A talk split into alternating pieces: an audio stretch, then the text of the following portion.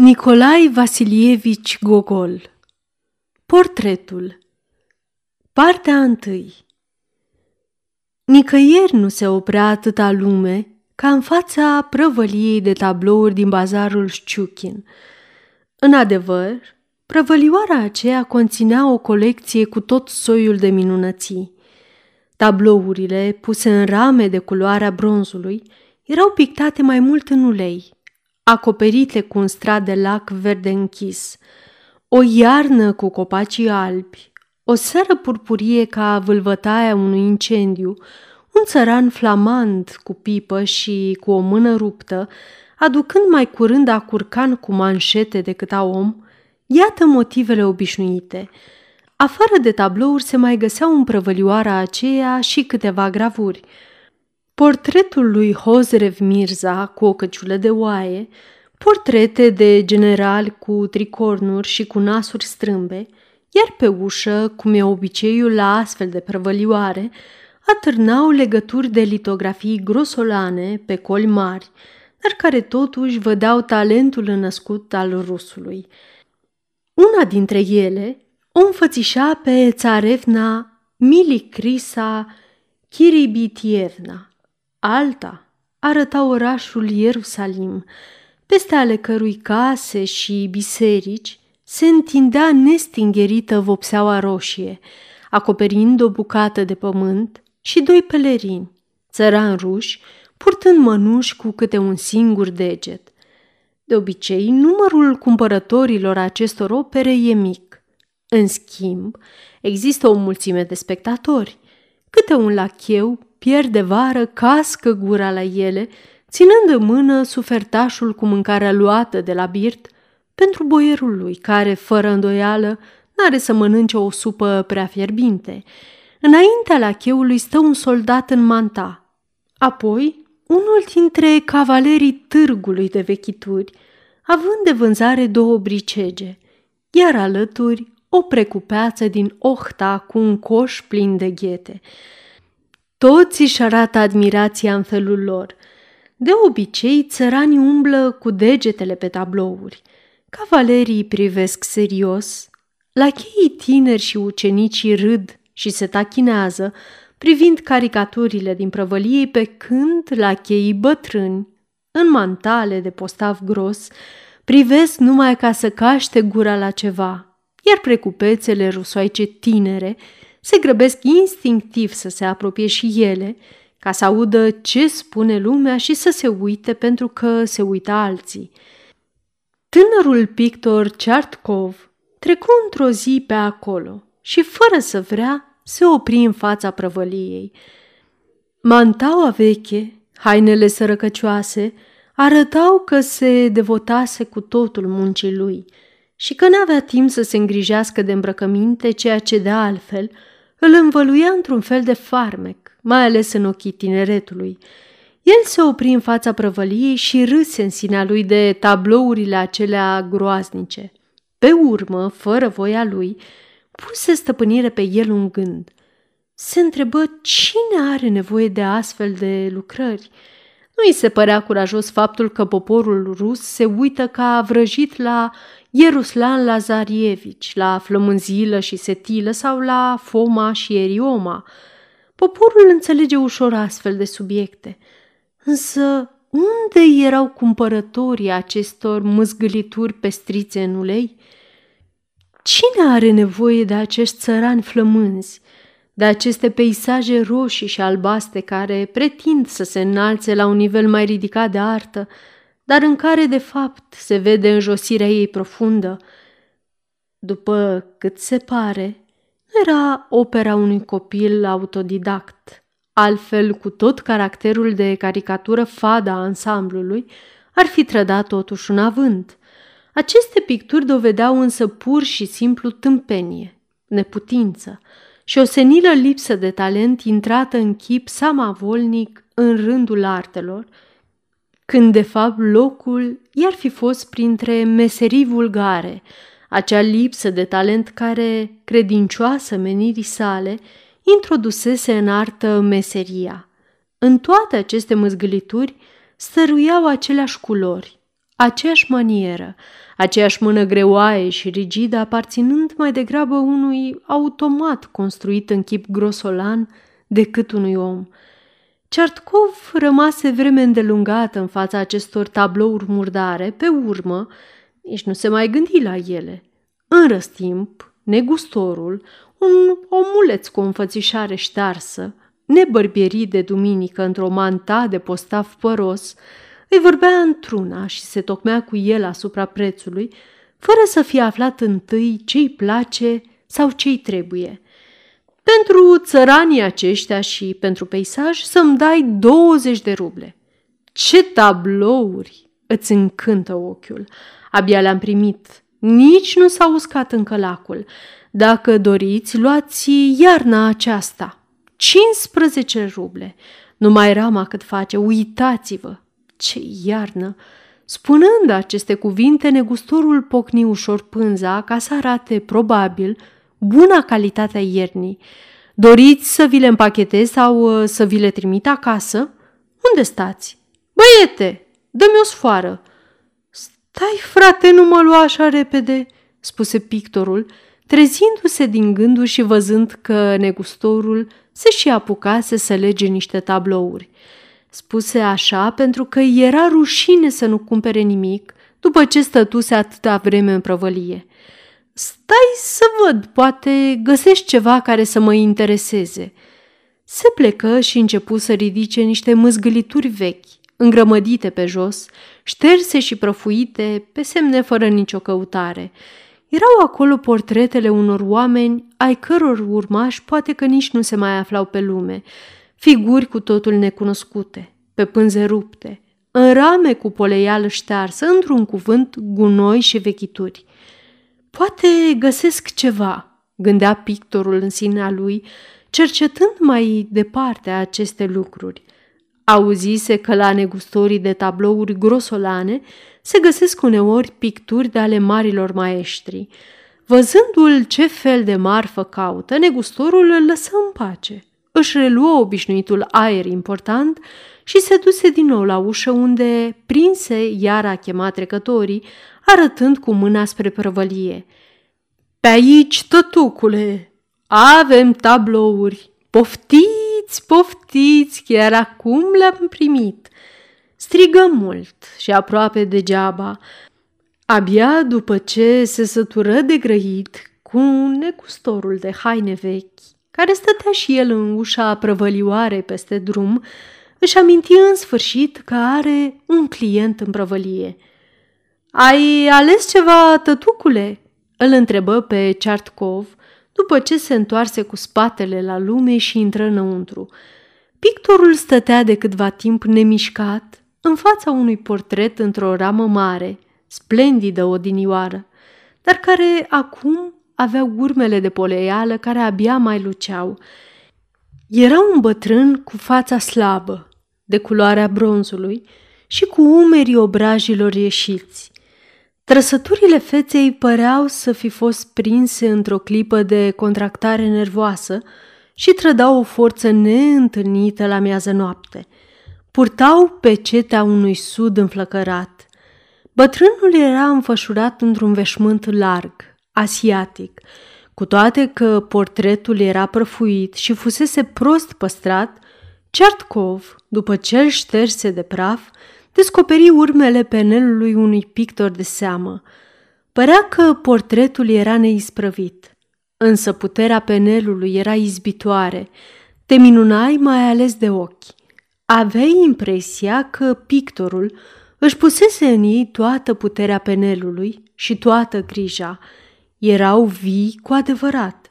Se uitau din portret, parcă stricându-i armonia prin ciudata lor putere de viață – când Ceartkov duse portretul la ușă, ochii prinseră a privi cu o putere și mai mare. Aproape aceeași impresie o avură și oamenii aflați în fața prăvăliei. Parcă se uită! Parcă se uită! Strigă deodată o femeie și se dădu înapoi. Pictorul puse portretul jos, cu un sentiment neplăcut, pe care nici el nu și-l înțelegea. Nu luați? îl întrebă negustorul. Cât cer pe el? N-am să vă cer mult. Dați-mi 75 de copeici. Nu. Dar cât? Două grivne, spuse pictorul dând să iasă. Ce preț! Cu două grivne nu e nici măcar o ramă. Se vede că aveți de gând să-l cumpărați mâine. Domnule! Domnule! Poftiți înapoi! Mai puneți măcar o grivnă, haide! Luați-l cu două grivne, numai ca să fac și eu safteaua zău așa, sunteți primul meu client astăzi. Făcu un gest ca și cum ar fi spus, fie, ducă-se. Astfel, într-un chip cu totul neașteptat, Cearcov cumpără vechiul portret. Pentru ce să-l iau? Ce să fac cu el?" se întrebă fără să vrea, dar nu mai avea încotro. Scoase din buzunar o monedă de două grivne, o dădu negustorului, luă portretul la subsoară și porni spre casă. Pe drum, își aduse aminte că moneda de două grivne, dată pe portret, era ultima. Gândurile îi se întunecară deodată. Fu cuprins de ciudă și își simți sufletul pustiu. La naiba! Prost se mai trăiește pe lume, spuse el, ca orice rus căruia treburile îi merg rău. Călcă aproape mașinal, cu pași repezi, fără să-i pese de nimic, în timp ce casele așezate cu fața la apus reflectau roșeața caldă a murgului, care mai stăruia la jumătatea cerului, tot mai tare creștea lucirea rece și albăstruia a lunii. Se întindeau pe trotuare umbrele străvezii și ușoare ale caselor și umbrele de picioare ale trecătorilor. Pictorul se uita tot mai lung la cerul scăldat într-o lumină nedeslușită, străvezie și gingașe spunând Ce culori vaporoase! Păcat de bani, spuse îndată după aceea. Își iuți pasul, îndreptând portretul care-i tot aluneca de la subsoară. Ajunse acasă, pe insula Vasilievski, în strada a 15-a, obosit și asudat, răsuflat din greu, urcând scara murdară de lături și împodobită cu urme de pisici și de câini. Servitorul nu era acasă, așa că nu-i răspunse nimeni când bătu la ușă. Pictorul se rezemă de fereastră și așteptă cu răbdare. În sfârșit, în spatele lui, se auziră pașii flăcăului în cămașă albastră, ajutorul lui, care îi servea și de model și de preparator de culori. Tot el îi spăla și podelele pe care tot el le murdărea îndată cu cizmele. Se numea Nikita și cât îi lipsea boierul, stătea la poartă. Acum, din pricina întunericului, se strădui vreme îndelungată să nimerească gaura cheii. În cele din urmă ușa se deschise. Cearcov intră întâi într-un antreu, unde era un frig de neîndurat, ca la toți pictorii. Dar de altfel, el nici nu băgă în seamă. Fără să-și scoată mantaua, Cearcov intră în atelier. O odaie mare, pătrată, scundă cu geamuri înghețate, plină de bucăți de mâini de gips, de rame, pânze, schițe începute și neisprăvite și draperii atârnate pe scaune. Era foarte obosit. Își scoase mantaua și se așeză distrat. După ce, mai apoi, puse portretul între două pânze mici, se trânti pe o canapea îngustă, o dinioară îmbrăcată în piele iar acum desfăcută de mult din țintele de aramă sub care Nikita punea rufele murdare. După ce se întinse cât îi îngăduia îngustimea canapelei, pictorul ceru o lumânare. N-avem lumânări, spuse Nikita. Cum n-avem? Păi, n-am avut nici aseară. Aducându-și aminte că, într-adevăr, n-avusese lumânări, nici cu o seară mai înainte, Pictorul se liniști și tăcu. Nikita îl dezbrăcă, îi puse un halat vechi. A fost proprietarul. Îmi închipui că iar a cerut bani, răspunse pictorul, făcând un semn cu mâna. N-a fost singur. Dar cu cine? Nu știu. Parcă era un comisar. Și comisarul ce voia? Nu știu ce voia, spunea că n-ați plătit chiria. Ei, și ce o să fie acum? Știu eu. A spus că dacă nu plătiți, să vă mutați. Ziceau că mâine vin din nou. N-au decât, spuse Cearcov, cu o nepăsare plină de tristețe și se simți cuprins de o apăsare puternică. Tânărul Cearcov era un pictor talentat, promitea mult. Penelul lui trăda spirit de observație, inteligență și năzuința fierbinte de a se apropia de natură. Să știi, dragă, că ai talent, îi spunea deseori profesorul lui. Ar fi păcat să nu-l cultivi, dar n-ai răbdare. Dacă te interesează ceva, dacă ți-e drag un lucru, te ocupi numai de el și nu-ți mai pasă de nimic. Vezi să nu ajungi ca pictorii la modă. Culorile tale sunt țipătoare de pe acum. Nu-ți îngrijești desenul și câteodată e chiar slab de tot. Nu se distinge linia. Cauți de pe acum culoarea la modă, cauți ceea ce sare în ochi. Vezi să nu cazi în maniera englezească. Bagă de seamă, văd că a început să te atragă lumea. Ai fular elegant și pălărie cu lustru. Asta e foarte ispititor. Poți să te apuci să faci tot felul de picturi la modă și portrete neînsemnate pentru bani. Dar în felul acesta talentul nu se dezvoltă, se distruge. Ai răbdare, chipzuiește fiecare lucrare. Lasă-te de eleganță, lasă-i pe alții să facă parale. ce al tău va rămâne al tău. În oarecare măsură, profesorul avea dreptate. Într-adevăr, pictorul nostru simțea câteodată dorința unui chef. Îi venea să se îmbrace țipător. Într-un cuvânt, îi venea să facă tot ce fac tinerii de vârsta lui. Se putea stăpâni totuși. Uneori, când stătea cu penelul în mână, putea să uite de toată lumea. Când își întrerupea lucrul, îi se părea că se trezește dintr-un vis frumos.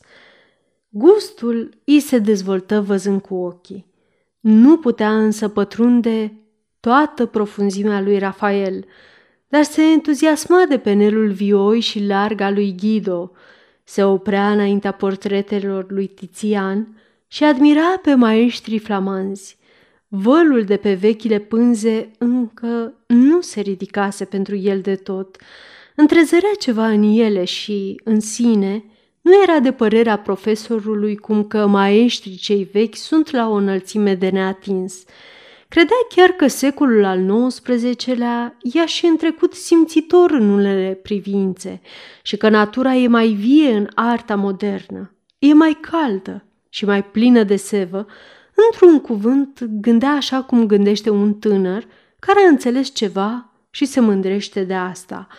Uneori îi era necaz când vedea cum vreun pictor străin franțuz sau neamț, care nu era artist din vocație, ci numai datorită rutinei, agerimii penelului sau vioiciunii culorilor, făcea în scurt timp vâlvă grozavă și avere. Nu-i veneau aceste gânduri când, absorbit de vreo lucrare, uita de mâncare, de băutură și de toată lumea, ci îi veneau când era în mare lipsă, când n-avea cu ce să-și cumpere culori și uleiuri și când proprietarul îl săcâia de zece ori pe zi, cerându-i chiria.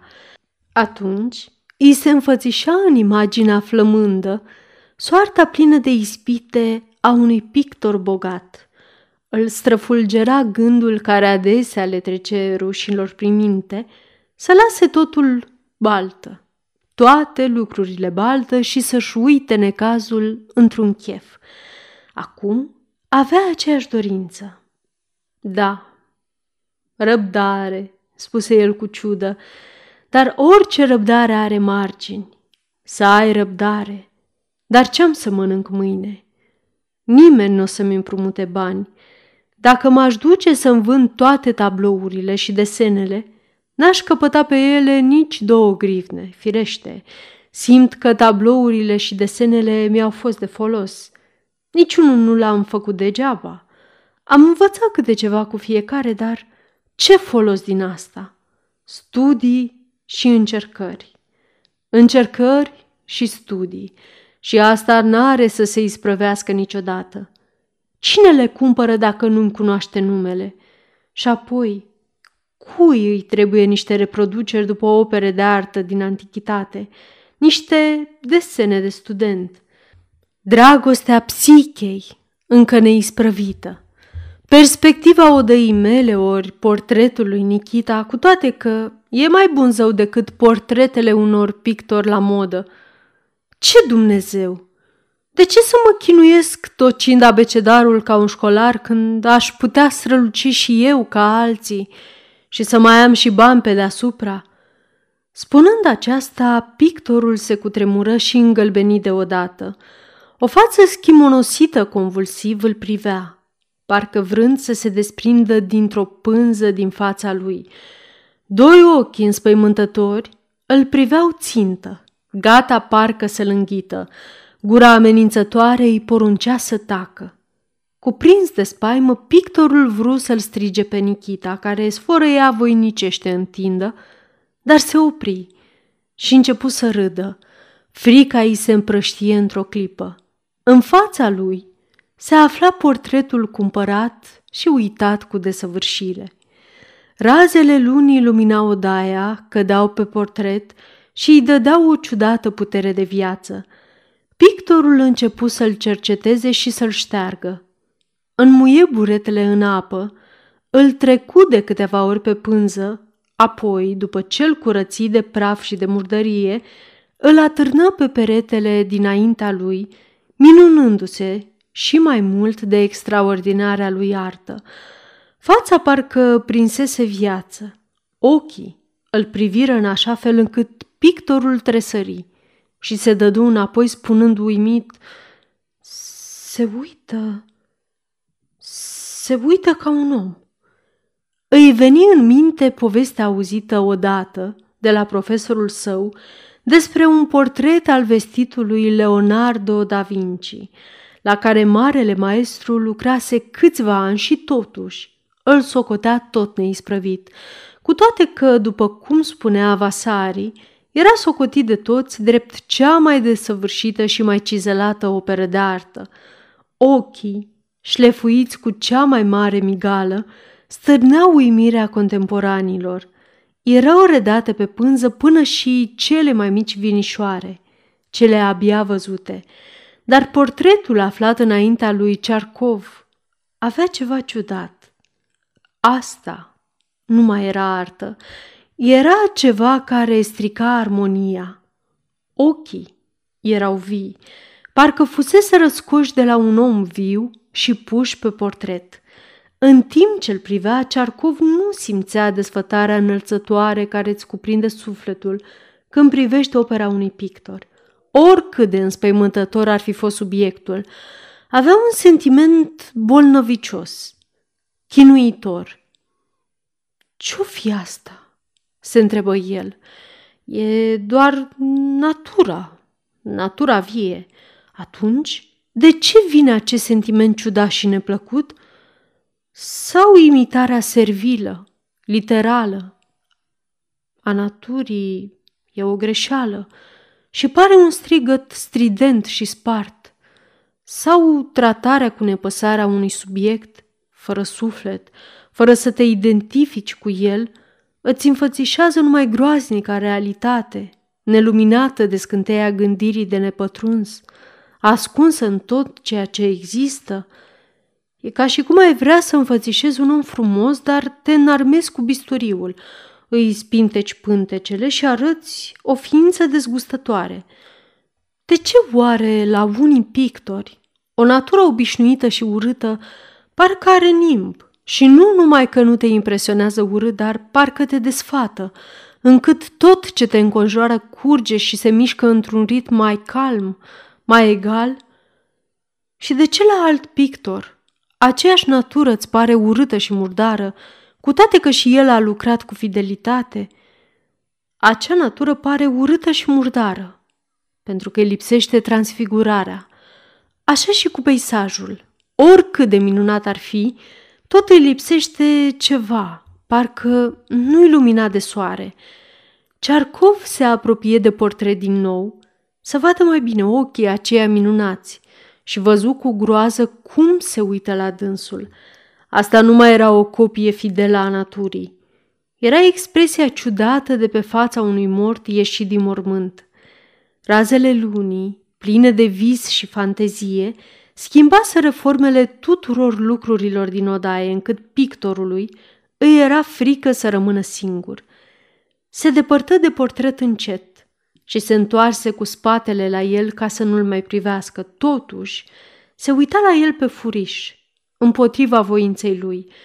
În cele din urmă, îi se făcu frică să mai umble prin odaie. Își tot întorcea capul cu teamă, ca și cum l-ar fi urmărit cineva. Nu era fricos din fire, dar în seara aceea i se ascuțiseră nervii și imaginația și nu-și putea da seama de ce îl cuprinsese acel simțământ de frică instinctivă. Se așeză într-un colț, dar și acolo îi se păru că se uită cineva la el, peste umăr. Nu putea să-i înlăture frica nici sfărăitul lui Nikita din antreu. Se ridică în sfârșit, merse cu ochii în pământ până după paravan și se culcă. Văzu întâi, printre crăpăturile paravanului, odaia luminată de lună și portretul, atârnat pe perete drept înaintea lui – Ochii aceia se ațintiră spre el, mai îngrozitori, mai misterioși, parcă numai pe el voiau să-l privească. Ceartkov se sculă cu un sentiment greu și acoperi portretul de sus până jos cu un cearceaf. Se culcă la loc, liniștit, gândindu-se la sărăcie, la trista soarta pictorilor și la spinoasa cale pe care urma să o străbată pe lumea asta. Dar fără voia lui, ochii îi se îndreptară printre crăpăturile paravanului spre portretul acoperit. Cearceaful părea și mai alb sub strălucirea lunii. Ochii înspăimântători parcă se uitau prin pânză. Cearcov privi portretul cu groază, cu o și mai mare încordare, să se convingă dacă nu cumva îi se năzare. Deodată văzu, văzu limpede că cearceaful nu mai era. Descoperit în întregime, portretul se uita drept la el, pătrunzându-l până în adâncul sufletului. Inima îi se opri de groază.